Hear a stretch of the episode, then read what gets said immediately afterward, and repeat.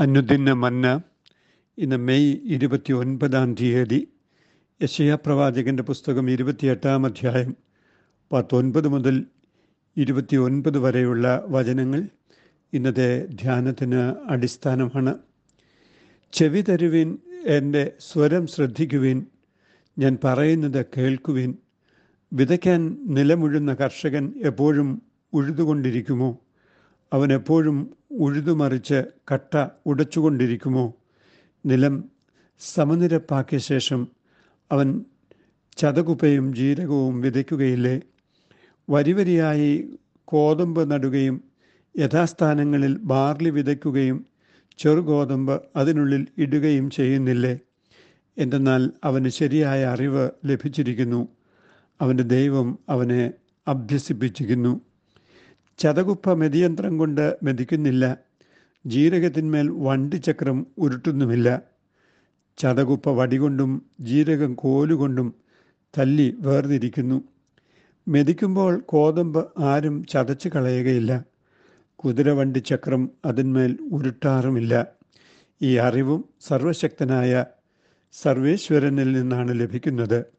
ദൈവത്തിന്റെ ഉപദേശം അത്ഭുതകരവും വിവേകം അതിശ്രേഷ്ഠവും ആകുന്നു. ബൈബിൾ സൊസൈറ്റിയുടെ പുതിയ മലയാളം പതിപ്പിൽ നിന്നാണ് വായിച്ചത്. പരിഹാസികളാകരുത് എന്ന് ഇന്നത്തെ ധ്യാനത്തിന് തലക്കെട്ട്. യഹോവയിലുള്ള യഥാർത്ഥമായ സുരക്ഷിതത്വത്തിനു പകരം മറ്റ് സൈനിക ശക്തികളിൽ ആശ്രയിക്കുന്ന ഇസ്രായേലിന് അതിന്റെ പൊള്ളത്തരവും ഫലശൂന്യതയും വ്യക്തമായി വരും. പ്രവഹിച്ചു വരുന്ന പെരുവെള്ളത്തിന് സമാനമായി ശത്രു സൈന്യം ഇരച്ചെത്തുമ്പോൾ അവർ ഒലിച്ചു പോകും വിശ്രമിക്കുവാനായി തേടിയ കിടക്ക നിവർന്നു കിടക്കാൻ നീളം പോരാത്തതും പുതപ്പിന് പുതച്ചു കിടക്കാൻ വീതി പോരാത്തതുമായിരിക്കുന്നത് പോലെ ഇസ്രായേൽ അഭയം തേടുന്ന ശക്തി സങ്കേതങ്ങൾ അപര്യാപ്തത വ്യക്തമാക്കും. ഈ ആശ്രയങ്ങൾ അവരുടെ പ്രശ്നം വർദ്ധിപ്പിക്കുക മാത്രമേ ചെയ്യുകയുള്ളൂ. യഹോവയിലുള്ള ആശ്രയം പുതുക്കുക മാത്രമാണ്. പരിഹാരം ജനം പരിജ്ഞാനത്തിൽ തികഞ്ഞു വരേണ്ടതുണ്ട്. ഒന്നാമതായി ഇസ്രായേൽ അനുഭവിക്കുന്ന അവരുടെ ബന്ധനങ്ങൾ മുറുകിപ്പോകാതിരിക്കേണ്ടതിന് അവർ പരിഹാസികളായിരിക്കരുതെന്ന് പ്രവാചകൻ ഓർമ്മിപ്പിക്കുന്നു. പരിഹാസികളെന്നാൽ ദൈവത്തോട് മറുതലിച്ച് നിന്ദാസൂചകമായി പെരുമാറുന്നവരെയാണ് അർത്ഥമാക്കുന്നത്. ഒന്നാം സങ്കീർത്തനം ഒന്നാം വാക്യം. വാസ്തവത്തിൽ ഈ മറുതലിപ്പും പരിഹാസവും അജ്ഞത കൊണ്ടാണ് സംഭവിക്കുന്നത്. ദുർമാർഗത്തിൽ ചരിക്കുന്ന ജനങ്ങൾ നിമിത്തം ന്യായവിധി നടത്തുവാനായി ദൈവം എഴുന്നേൽക്കും എന്നത് ചരിത്രത്തിന്റെ പാഠമാണ്. പരാസി മലയും ഗബ്രിയോൻ താഴ്വരയും ദാവീദിനോട് ചേർന്ന് ഫെലിസ്തർക്കെതിരെ ദൈവം ചെയ്ത പരാക്രമ പ്രവൃത്തികളെ അനുസ്മരിപ്പിക്കുന്നവയാണ്.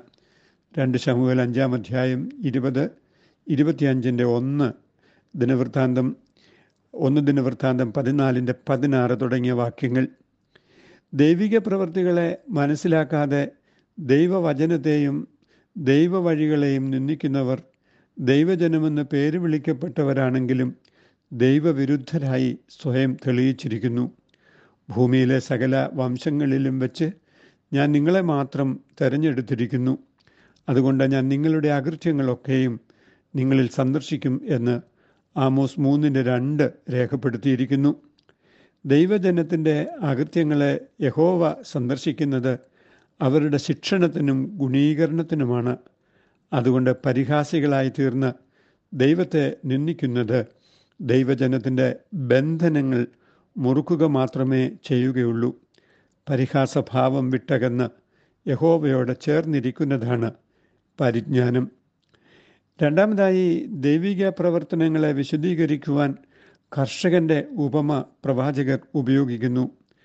കർഷകൻ ഉദ്ദേശ ലക്ഷ്യമില്ലാതെ ഉഴുകയോ കട്ട ഉടയ്ക്കുകയോ ചെയ്യുന്നില്ല. കരിഞ്ജീരകം ജീരകം ഗോതമ്പ് യവം ചെറുഗോതമ്പ് മുതലായവ വിതയ്ക്കുന്നതിനായി കർഷകൻ നിലം ശരിയാക്കുകയാണ്. ഓരോ വിതയ്ക്കും വ്യത്യസ്തമായ തരത്തിലാണ് നിലമൊരുക്കുന്നത്. കൃഷി സംബന്ധമായ ജ്ഞാനം അയാൾ ദൈവത്തിൽ നിന്ന് പ്രാപിച്ചതാണ്. കർഷകനെ പ്രത്യേക ഉദ്ദേശ നിർവഹണങ്ങൾക്കായി ഒരുക്കി ദൈവം പഠിപ്പിക്കുന്നുവെങ്കിൽ അപ്രകാരം ചെയ്യുന്ന ദൈവം തന്റെ പ്രവൃത്തികളിൽ എത്രയോ ഉദ്ദേശപൂർണനായിരിക്കും. ചരിത്രത്തിൽ സംഭവിക്കുന്നത് യാതൊന്നും യാദൃച്ഛികമല്ല. അവയെല്ലാം ദൈവിക ഉദ്ദേശങ്ങളുടെ പ്രകടനമാണ്. കൃഷി ഫലപ്രാപ്തിയിലെത്തുമ്പോൾ വിവിധ ധാന്യങ്ങൾ പ്രത്യേക തരത്തിൽ നഷ്ടം കൂടാതെ ശേഖരിക്കുന്നു. എല്ലാ ധാന്യത്തിനും ഒരേ തരത്തിലുള്ള മെതിയല്ല നടക്കുന്നത്. എല്ലാ ധാന്യങ്ങൾക്കും ഒരേ മെതി ശൈലി സ്വീകരിച്ചാൽ ചിലത് ചതഞ്ഞു പോകും. യഹോവ പ്രവർത്തിക്കുന്നതും ഇതുപോലെയാണ്. എല്ലാവരെയും ഒരേ അളവുകോൽ കൊണ്ട് അളക്കുകയോ ഒരേ ദണ്ടുകൊണ്ട് ദണ്ഡിപ്പിക്കുകയോ ചെയ്യുകയില്ല.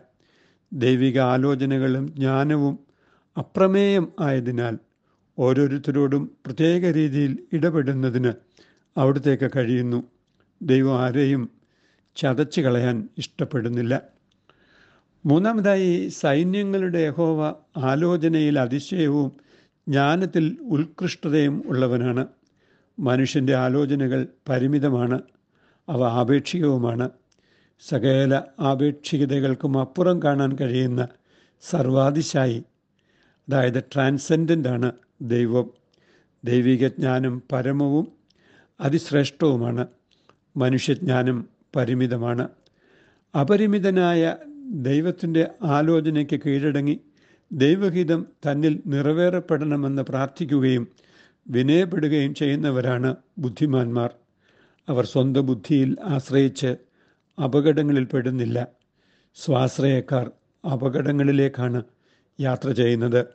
അവർ സ്വന്തം ബുദ്ധിയിൽ ആശ്രയിച്ച് യാത്ര ചെയ്യുമ്പോൾ അത് അപകടമാണ് വരുത്തി വെക്കുന്നത്. യഹോവ ഭക്തിയാണ് ജ്ഞാനത്തിന്റെ ആരംഭം.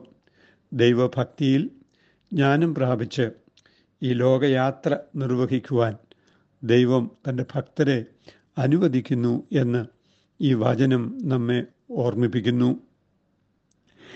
എന്റെ ദൈവമറിയാതെ എനിക്കൊന്നും ഭവിക്കയില്ല.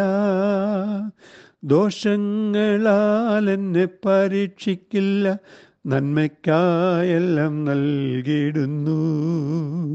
ദോഷങ്ങളാൽ എന്നെ പരീക്ഷിക്കില്ല. നന്മയ്ക്കായെല്ലാം നൽകിയിടുന്നു. ദൈവമായ കർത്താവെ അവിടുത്തെ ജ്ഞാനം മാത്രമാണ് പരമമായത്. സകല മനുഷ്യജ്ഞാനങ്ങൾക്കും അപ്പുറത്തേക്ക് നോക്കുവാൻ കഴിയുന്നത് ദൈവത്തിനു മാത്രമാണ്. അവിടുത്തെ ഇഷ്ടത്തിന്റെ ബലമുള്ള കരങ്ങൾക്ക് കീഴെ താണിരുന്ന് ബുദ്ധിയോടെ ജീവിക്കുവാൻ ഭക്തിമാർഗത്തിൽ ഞങ്ങൾക്ക് പരിജ്ഞാനം തന്ന് ദൈവം ഞങ്ങളെ അനുഗ്രഹിക്കണമേ. അമീൻ.